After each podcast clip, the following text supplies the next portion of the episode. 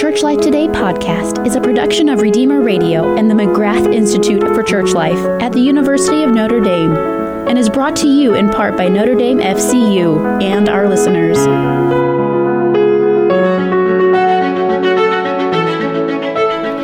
Welcome to Church Life Today, a production of the McGrath Institute for Church Life at the University of Notre Dame. I'm your host, Leonard DiLorenzo. We need more leaders in the church. In fact, we need the best leadership for the church. But where will these leaders be found? And how will we prepare them for giving a credible witness to the gospel? These kinds of questions are not foreign to Elise Italiano, who serves as executive director of the Given Institute. We talk with her today about leadership in the church and the mission of her institute, which is dedicated to activating the gifts of young women for the church and for the world. Elise, welcome to the show. Thanks so much for having me. So, as I mentioned in the intro, you serve as the executive director of the Given Institute, which is dedicated to activating the gifts of young women for the church and for the world. I was wondering if you could let us know a little bit about the inspiration for the founding of the Given Institute and, you know, how do you understand its core mission? That's a great question. Thanks for asking. Um, you know, given the Institute was incorporated in February of 2018 uh, as an independent organization, but it, it was really born from um, what then was thought to be a singular event that the Council of Major Superiors of Women Religious uh-huh. ran in June of 2016. So, for those who don't know what CMSWR is, it's a governing body of the superiors of many religious communities, uh, uh, women religious communities around the United States. And they had an idea for, you know, kind of a simple principle that the church should be investing in its young people and particularly investing in the gifts of young women. And the general principle is traditionally women's gifts in the church have been used in three sort of key critical leadership ways. The first is as religious sisters, um, which we know. Mm-hmm. you know, many people know the, the impact they've had uh, throughout the church in the United States, particularly in catechesis and the provision of social services. The second is lay ecclesial ministers. You know, I think it's no secret that women are often the backbone of parish life, diocesan life, Catholic schools, and healthcare programs. Right. Um, and then the third is women's key role in the home as you know, motherhood and, and you know, the, the call to marriage is not often, or, or being a wife is not often couched as a leadership position. But when you think about the responsibility of forming eternal souls and, you know, forming the next civilization, that's kind of a critical role. And so the sisters really wanted to invest in those women, particularly to carry on that legacy. I love the way you put that, like the formation of the next generation, which is obviously a leadership role. Let me ask about this because you sort of delineated for us these three, at least general realms for promoting leadership among among young people and especially young women. I imagine there's you know, a lot of diversity of images or ideas about what we mean by leadership in the church, right? So some might kind of reflexively tie the idea of leadership explicitly with priests and bishops, while others may have like such a broad understanding of leadership that everything is leadership and therefore maybe nothing is really leadership. So how do you, maybe you personally, or how does the Institute, if you'd like to speak in that way, conceive of leadership in the church? I know that's a broad question, but it seems yeah, maybe a, an important question. That's a great question and one that I think we don't often pick apart. So the opportunity to examine our lexicon, what we mean by certain terms, I think is important. Mm-hmm. And this is not to say uh, the body of Christ will agree on these. I guess I'll speak first from my particular personal point of view, and then I can move and pivot to Given's understanding of that. And, you know, I I think about leadership, you know, if someone if someone is a leader, they're acting or communicating or managing or living in a way that inspires others to excellence. Mm-hmm. So, you know, and, and, Christian leaders should be inspiring other people, you know, to live excellently like Christ in whatever capacity their flock uh, needs to be. So that's sort of personally there, and so I think that kind of covers a host of things. Vis-a-vis given, there's probably a similar overlap there, but the when we were launching this organization, we were kind of wondering if there was space for us in the church because oftentimes, you know, conversations, as you said, around women's leadership, are, I guess in my experience, the starting point is always a question of ordination mm-hmm. and kind of either acceptance of the church's teaching on the relationship between ordination and paternity and fatherhood, of an inability or a frustration with that, to accept or a frustration with that, um, in that for, you know, many strategic decisions are tied um, or strategic leadership roles um, historically have been tied to those who have who have been ordained. And I think Given is coming around at a moment where there's a, a critical conversation happening actually amongst church leaders. Um, unfortunately, it took the sexual abuse crisis or this last iteration to prompt this question. But the, the key question is, you know, what roles in the church that have administrative or strategic decision making, what are essentially tied? You know, where is ordination essential? Where is it preferred? And where is it non-essential? Mm-hmm. And I think the space that Given wants to operate is once, once the church is working through that, or if Given can help um, those conversations, where is it then that lay and religious women can support the church you know, in those roles? Or where, where can women kind of um, be helpful in collaborating with their brothers? Just to go back for a moment to your your own sort of personal response to that before you talked about kind of the mission of given in response to leadership. You know, you said the acting or communicating or living in a way that inspires others to excellence, which I really I really am fond of that. I appreciate the way you're articulating that. It calls to my mind kind of a, a necessary witness value. At least to my ears, the way that, that you were speaking about that, leadership is very much tied to providing a witness to others that empowers, that inspires, that presents a way. How do you see? Well, for I don't I don't want to say that you would accept that, but like, how would you perhaps see that style of leadership as tied to a spiritual formation, a life of prayer, therefore. You know, if you're witnessing to something or inspiring others on behalf of the gospel, you're first steeped in it. It's it's authentic, right? Yeah, absolutely. I mean, um, you got to be credible. you got to right. talk the talk, and if you're talking the talk, you have to walk the walk. You know, I heard a talk by um, a Nashville Dominican sister who's um, a scholar of you know Christian spirituality and also sort of women's issues, if you will, in the church. And she she said, you know, in times of crisis, many people refer to the witnesses or the the sort of hagiography of Saint Catherine of Siena, you know, marching marching to the Pope and saying, "Get back to Rome." Mm-hmm. Um, and you know, kind of this boldness and zeal that we talk about. Here's a woman who you know, was able to kind of correct a, a church leader, obviously the church leader, the Pope. And right. she said, you know what, the reason she did that is not, you know, she, she had that effect is not because she's a woman and not because she kind of was grasping at power or, you know, putting him in his place, but she had the moral authority to command him, you know, to command respect from him and to, and to listen. And because she was fully a credible witness, she's holy, right? She's praying, she's mm-hmm. steeped in the love of Christ and the witness. It's that witness, the moral authority that allowed her to convince, well, I mean, she didn't see the end of this, but at least to prompt um, the change in the Holy Father. And as so, as you said, it's it's the the lived witness um, that will be key as leaders. And again, it took it took sort of the absence of that. We've seen what what that looks like when you know our church leaders have held you know positions where they have a lot of authority and responsibility. Um, they need help in in ensuring that that witness is consistent. Hmm. You know, I'm just going to kind of go with this the introduction of St. Catherine of Siena there. I happen to be reading one of her biographies right now uh, by Sigrid Undset. And what I read last night, I think, speaks to what you're pointing to or what this Nashville Dominican was pointing to. It's not yet to her point, you know, to Catherine's role in kind of marching around Europe and reforming the church in a very big way. It had to do with a small enclosed room where she had taken on the responsibility of caring for an elderly women, woman with breast cancer whose body was really kind of deteriorating and it was nauseous, right? And so Catherine was repulsed by that physically and because she was repulsed by it, she actually went closer to it to become accustomed to this woman's own suffering and, in fact, the smell. And it was, it seemed like this witness that you're talking about, it was worked out in this really hard work of her personal, enfleshed service to this woman who was suffering, which was born out of her life of prayer. And so when somebody walks into a room with the Pope, as was her case, um, all of that credibility that, that you were pointing to, all of that credibility and moral authority had been worked out in that hard and really kind of personal space of really following through on Christ's love in this particular place with this particular person. So, how much might we think about is our leadership founded in those closed spaces where nobody sees, in that life of prayer, in those works of mercy, in a dedication to the life of the gospel?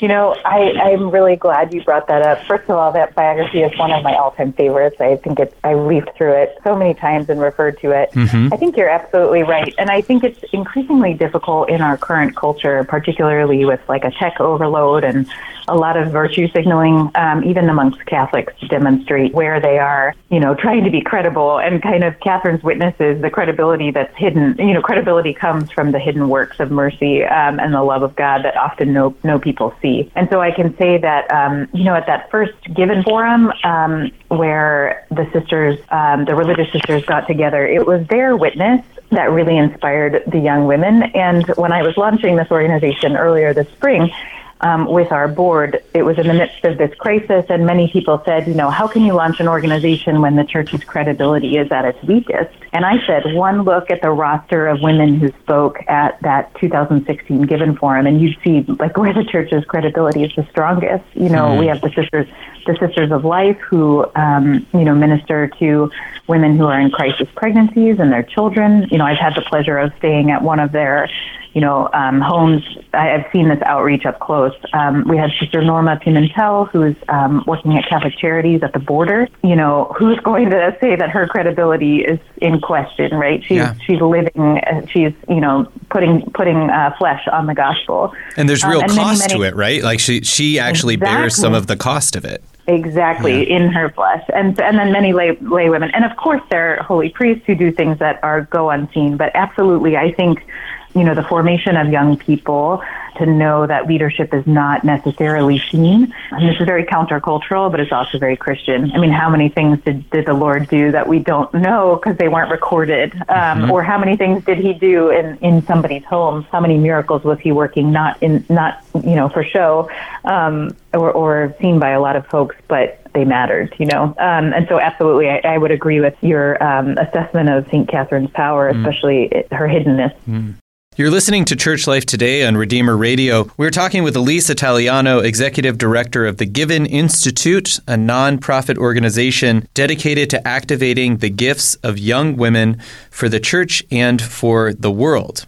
Why do you think we have to invest in the leadership development of young women right now? You were touching on some of this, right? You know, just a moment ago in terms of the kind of pushback that this seems like the worst time, and you're saying no, this might seem like the best time. Why? Why right now, especially for the church? Sure, uh, it's a great question. And, and, first and foremost, it's always the right time to invest in young people's holiness. Um, it's always the right time to be trying to help people become saints. You know, I'd say in terms of young people, also, um, you know, the synod sort of peripherally addressed this, but you know, in, in some writing I did before the synod, I really encouraged an investment in young people because they're searching for identity, for community, and for purpose. A lot of young adults find themselves now for about a decade between college graduation and like a professional commitment or a vocational commitment. Christian Smith, who's your colleague at the University yeah. of Notre Dame, writes writes so much about this. And so if the church can't accompany young people to help them in their search for identity, community, and purpose, I'm not sure who will, uh, although actually there are plenty of people kind of willing and at the ready. But particularly the investment in young women, you know, I,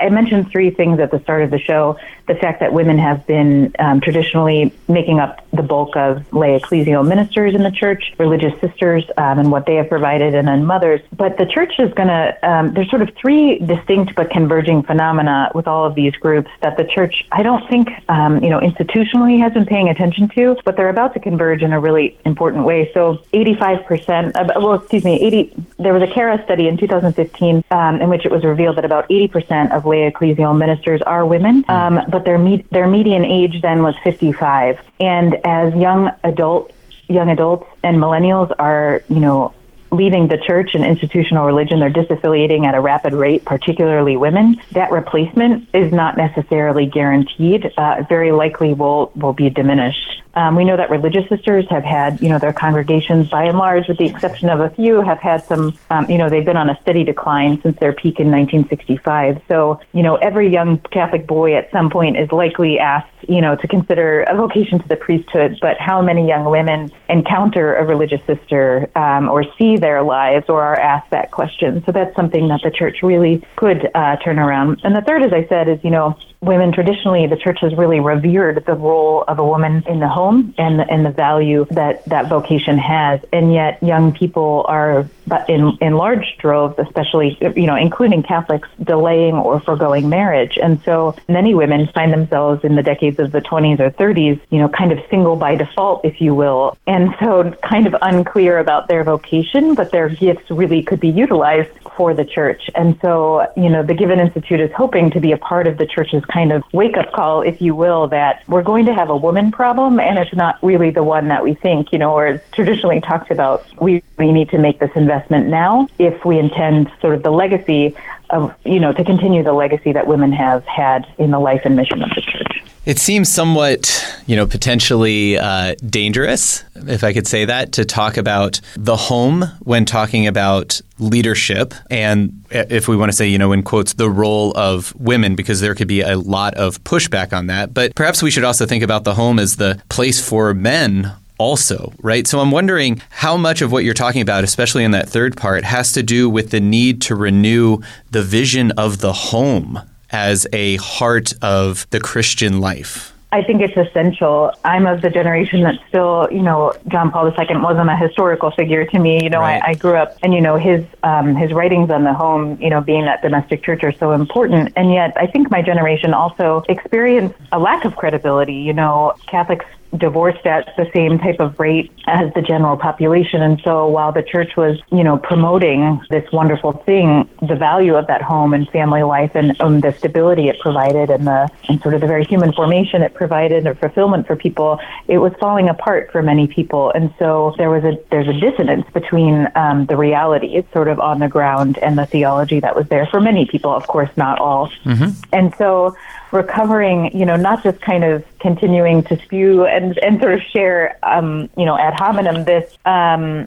you know, length theology about that. But, you know, the church has to get, get real in its practice of forming young people and showing them um, what family life could be like because it, you know, maybe by the examples of others in their parish communities or other models because many of them didn't have it. And so we have to recover um, generally that notion in order to move forward. Hmm. You're listening to Church Life Today on Redeemer Radio. We're talking with Elise Italiano, Executive Director of the Given Institute, a nonprofit organization dedicated to activating the gifts of young women for the church and the world. I love where you just ended there that the church needs to get serious about kind of forming people people for the home, for leadership in the home, for marriage and parenting, that the theology, as you were pointing to, is there and has been there, but maybe the credibility of the witness and the investment of resources in forming people for that have lagged behind. What do you think? You know, I, I, don't expect you to give us like a full prescription of what we ought to do here, but what do you think might be important in terms of how to form young people for leadership in the home, for investing in marriage and family life? It's a great question. There's sort of a, a bubbling up of a theme. Um, you know, I have a friend who works in young adult ministry. Well, I have several friends who work in young adult ministry um, or, or other, you know, kind of unofficial Catholic structures. Mm-hmm. And I would say our generation is very much paying attention to this concept of mentoring. And I know this takes place um, at the Institute for Church Life at the University of Notre Dame and other areas, that there needs to be an intentional pairing up of couples with couples, families with families. Um, you know, Given is attempting to create a, a, a national network of women uh, from a variety of vocations and walks of life to sort of walk alongside and accompany through, you know, a year-long program, um, a young adult. And so I think young people, you know, many young people, again, many Catholics had had those witnesses in the home, but it can't hurt to be kind of intentionally paired up with someone else living that vocation and kind of just talking about the realities of it you know, the home is one area. Just for instance, we we have um, lay women who uh, do a lot of work in either communications, public relations, business. Some lay women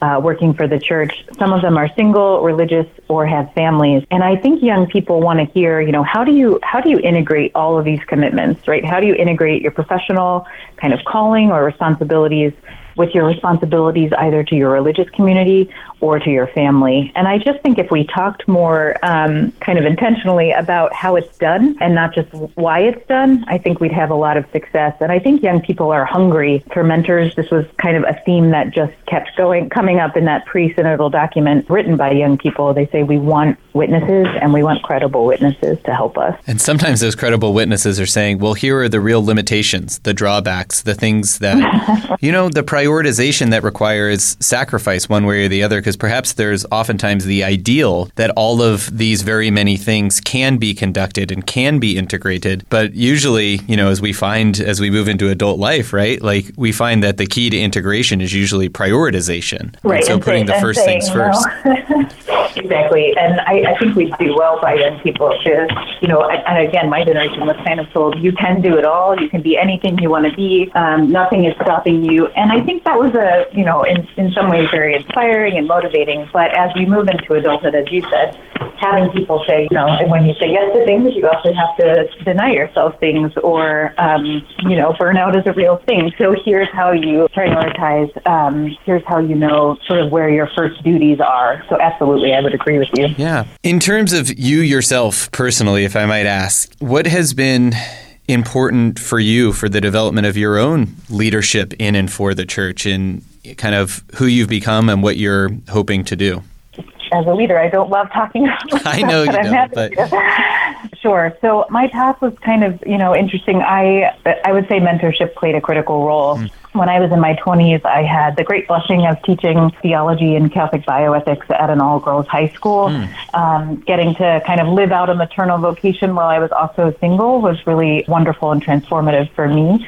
Um, but at that time, some of the mothers of my students happened to be women who were advising the Pope on issues of family, family life, family law. Um, Oh, sure. Other another mother, just, just a regular run of the mill, and, a- Yeah, and sure. another mother who, who worked in communications for the bishops' conference. And um, those women really served as mentors. They identified my gifts that I was currently using in the classroom. They said, opened up pathways to say, you know, if you ever feel the Lord calling you elsewhere, the church can use, you know, more, more, um, you know, lay people in communications and supporting bishops and Catholic organizations. And they um, kind of did training for me, helped me with training off the cuff, kind of in an unconventional way. And I wound up, you know, pursuing a professional vocation, uh, or I guess pursuing a vocation is not right, but answering a, responding to a vocational call to work in church communications. And it was through the mentoring and kind of dedicated support I had um, that I was able to support a bishop and then a university president in, in um, public relations and communications, kind of get a taste for the church I had been teaching about. I was able to kind of witness up close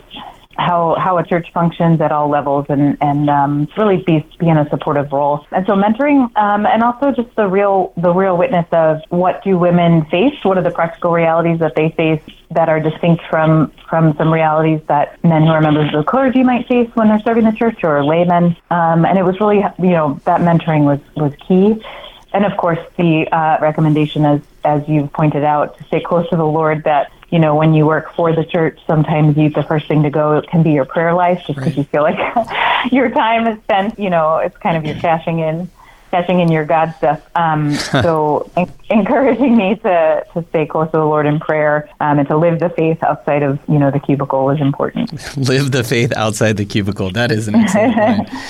Thank you for that. So, you know, you were pointing to the mentorship and um, sort of the credibility of witness of others, but you also, you know, mentioned some of that in regards to the recent meeting of the Synod of Bishops, which just took place last month uh, in Rome. The theme of the bishop seems of the bishops uh, synod seems very close to the mission of the Given Institute, young people, the faith and vocational discernment. I was wondering, you know, from your perspective, what did you see or hear that you think was really promising about what was discussed or how things were discussed uh, leading up to or throughout that meeting? Or maybe on the flip side, like how might you like to see things thought about differently than how they were thought about or discussed? It's a great question. I mean, in today's, uh, I, I tried to follow along as best I could, Right, and I'm right. still w- waiting for some documents to be translated, which Right. you just kind of get you, you kind of get used to when you work um, in, in church communications. But you know, I'd start with the positive. Um, you know, there were many, many bishops who. Um, either in their interventions or uh, seemingly in you know kind of post you know evening evening conversations were really open with young people really open to uh, hearing what their day to day realities were, how, how the struggles they have with remaining, you know, in the church or the questions that they have. I thought the openness and kind of the willingness to be surprised was a great thing. Um, so that that was really really wonderful. You know, coming out of the synod, I you know, in full disclosure, I was I you know. I really hope that the conversations can become concrete. So there are a whole host of, you know, on the one hand, there the church's documents were very much concerned with kind of two camps. Well, well, one is like those who have left um, or who are, you know, we need to kind of help move beyond just hanging on, but really integrate them. And on the other hand, there were a lot of conversations about, you know, um, young Catholics who are already very engaged and very intentional about their faith. But there's a whole host of people in between hmm. that um, I would hope that the church doesn't forget. You know, they were baptized, but maybe not catechized. They may be coming back to church when they're raising their children. And I'd really like to see a church that, um, on the parish level or in a community level, that, that can really greet them um, or, or encourage them to come back. And so it's that middle group that we're hoping I, I really sincerely hope we'll, we'll experience some fruits from the synod. Um, and then in terms, you know, I, I, again, I haven't seen the document. Sure. It seems that there are re- references to, um, you know, integrating more women in leadership positions. Um, and again, I'd love the conversation not to sort of have that sort of standard starting point of the question about ordination, but I'd like to pivot to, you know, what, what would it take to recruit women, Catholic women, to work for the church, um, to, to join as chancellors or superintendents or, um, you know, just work in a diocese or in a school in a parish. And I'd like the church to think about, um, you know, it, it would probably take some self examination to say, what are the obstacles to attracting and retaining women um, in the service of the church? And by and large, it's going to be, you know, family leave, um, mm-hmm. childcare, um, you know, pay that's a livable wage um, and, and commensurate with male counterparts. So I'd like the church to, to marry um, her reverence for women and, you know, John Paul II's great call to say, you know, women get in that economy.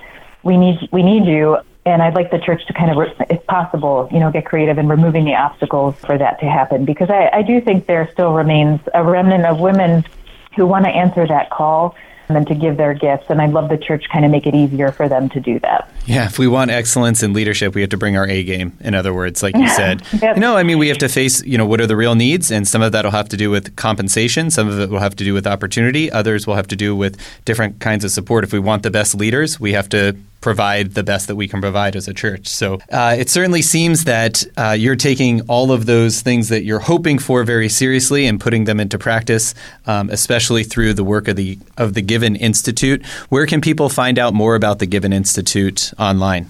Thank you. Yes, we have um, a website, giveninstitute.com. Um, we are on Facebook, Instagram, Twitter, YouTube, um, pretty much every, LinkedIn, everything minus Snapchat, just okay. insofar as I, have, I haven't figured out that as an evangelical tool, but they're all at at Given Institute. Um, you can find us online, and you can sign up for newsletters for more for more information or news and and ways that you can get involved. Very good. Well, thank you for that, and thank you for this conversation, Elise. It's been great uh, having you on our show today. Thanks for your questions and for the opportunity to talk. You're welcome. And thanks to all of you out there for listening with us today on Church Life Today.